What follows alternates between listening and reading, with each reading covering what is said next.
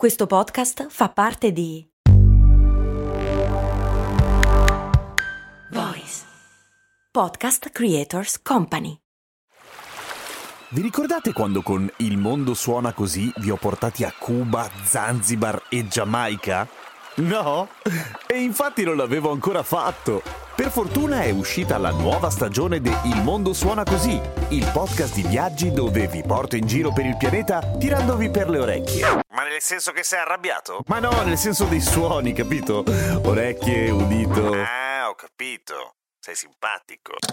Il mondo suona così, una produzione voice in collaborazione con Eden Viaggi. Grazie a Luca e Marco, gli ultimi due patron su patreon.com slash cose molto umane anche perché con loro due arriviamo a cifra tonda. 5.000, magari 150, mica poco. Francesco mi scrive, c'è un problema, c'è un'emergenza e io cerco di andargli incontro. Lui e la sua compagna stanno amabilmente discutendo sul perché ci sono mille mila unità di misura per la temperatura. Celsius, Fahrenheit, Kelvin, Newton, perché? Perché non si sono messi d'accordo? mica facile, adesso cerchiamo di capire.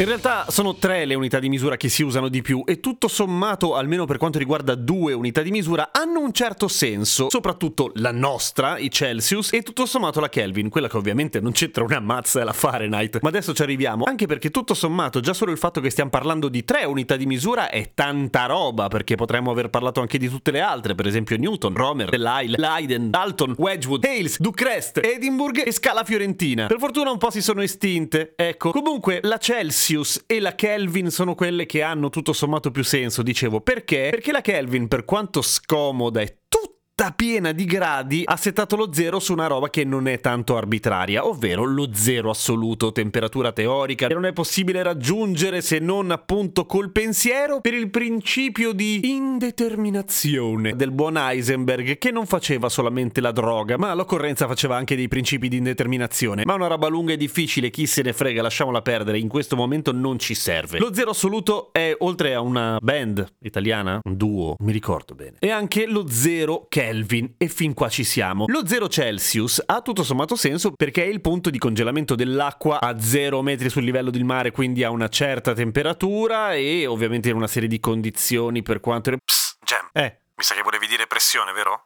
Sì, pressione perché? Hai detto temperatura. Ah, ok, no, no, pressione, pressione. Però insomma è una cosa ripetibile. E i 100 gradi sono anche lì a livello del mare, con una serie di. però comunque anche lì ripetibile. È il punto di ebollizione. Prendi quello, lo dividi per 100 centigradi, e tutto sommato è una scala che non è malaccio. Tutto sommato ci sta. E infatti è quella più utilizzata al mondo. La Kelvin la usano solamente quelli che vogliono fare i fichi oppure gli scienziati, perché è molto probabile che si trovino intorno allo zero a fare cose, quindi è più comodo rispetto a dire meno 100. Come nacquero i gradi Fahrenheit, il signor Fahrenheit, oltre a fuggire dai suoi genitori perché aveva contratto dei debiti dando il loro nome, insomma essendo poco di buono tutto sommato, ma probabilmente uno che gli piaceva divertirsi, ecco, a un certo punto andò a studiare termometrica o termometria? Termometrismo. Andò a studiare fisica che si occupava del misurare e scrivere la temperatura da un certo Römer, che anche lui aveva fatto quella roba lì. Prese la sua scala, la devastò, la divise per 4 dicendo che i gradi che aveva messo Römer erano troppo pochi ed essendo ovviamente anche la sua una scala del tutto arbitraria decise di prendere due punti fermi. Il punto di ebollizione dell'acqua e la temperatura corporea di un essere umano, che come facilmente noterete è la cosa meno ferma del cazzo di universo, nel senso che non solamente esiste la febbre, ma esistono anche le ore del giorno, esiste l'età, esiste il peso, Eh, esistono tutta una serie di condizioni America. che cambiano continuamente la temperatura di una persona, per cui la sua cazzo di scala faceva acqua da tutte le parti. Sì, e questa è una storia un po' lunga, nel senso che potremmo dar la colpa ai pirati. E in effetti è anche colpa dei pirati, perché a un certo punto un tizio, Joseph Dombey, Dombey, Dom, Dombachi, Joseph Dombey, Joseph, è un francese che nel 1793, porca vacca, parte verso gli Stati Uniti d'America, verso la Filadelfia in realtà, che è dove hanno inventato un gran buon formaggio, con dei pesi di rame, per portare un esempio al presidente Jefferson di quello che era il sistema metrico decimale europeo. Da lì probabilmente sarebbero arrivati anche ai gradi Celsius, non è detto ma probabile. Come mai? Perché avevano molto più senso, c'era l'illuminismo, la rivoluzione francese, c'era grande fermento, la situazione era perfetta e a quanto pare gli americani non vedevano l'ora di avere un esempio e passare anche loro al sistema metrico decimale, ma poi arrivò la tempesta, mentre lui, il signor Dombey, il francese, era sulla nave, arrivò la tempesta che la portò fuori rotta, arrivarono i pirati, lo portarono via e lo rapirono, lo portarono sull'isola di Montserrat, dove morì e i pesi rimasero con lui. E per cui niente sistema metrico decimale. Ok, ma dal 1793 gli americani avranno avuto qualche abboccamento per quanto riguarda il resto del mondo, direte voi. Ed è così, probabilmente gli americani lo sanno che noi usiamo il sistema metrico decimale. Lo sanno benissimo, tant'è che lo studiano a scuola, un po' come se fosse la seconda lingua, cioè loro imparano tranquillamente il sistema metrico decimale. Se lo dimenticano poi perché nella vita quotidiana non si usa mai. Ma se un pusher americano ti dice che non ha idea di quanto siano 5 grammi, ti sta prendendo in giro. Perché faccio gli esempi sulla droga? Tra l'altro i pusher in America usano i grammi, per fare un esempio. Giuro, anche perché usare le once per dire è un casino. Comunque, al di là di questo, nel 1968 ci fu un lungo studio sul fatto che l'ame- da- degli americani su se stessi, per quanto sarebbe costato e se fosse stato possibile passare al sistema metrico decimale, e lo studio disse, raga, ce la possiamo fare. E la gente votò no, grazie col cazzo.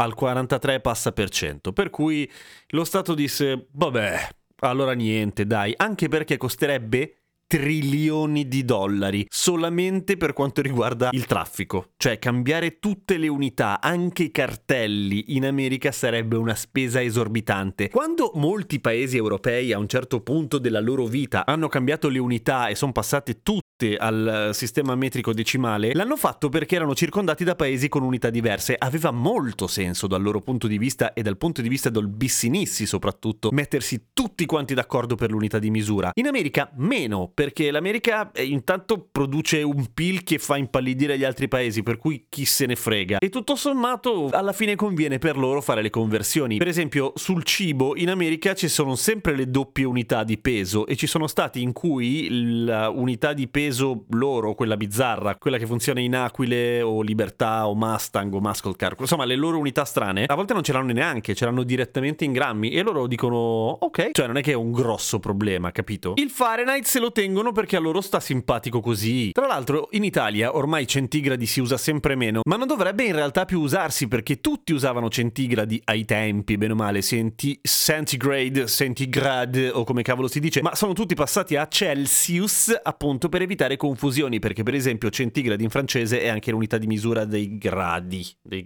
un centesimo di grado, eccetera, di quelli che ci sono nel gognometro. Gognometro. Per cui alla fine, come dicevo, bene o male siamo tutti adattati, ogni tanto conviene fare to, la conversione all'unità di misura e poi magari evitare di fare degli errori perché sennò ti viene giù uno shuttle. Storia vera. È anche triste. Non so chi ti fasse che cosa fra te e la tua compagna, caro patron, spero che facciate la pace e che vinca l'amore sempre. A domani con cose molto umane.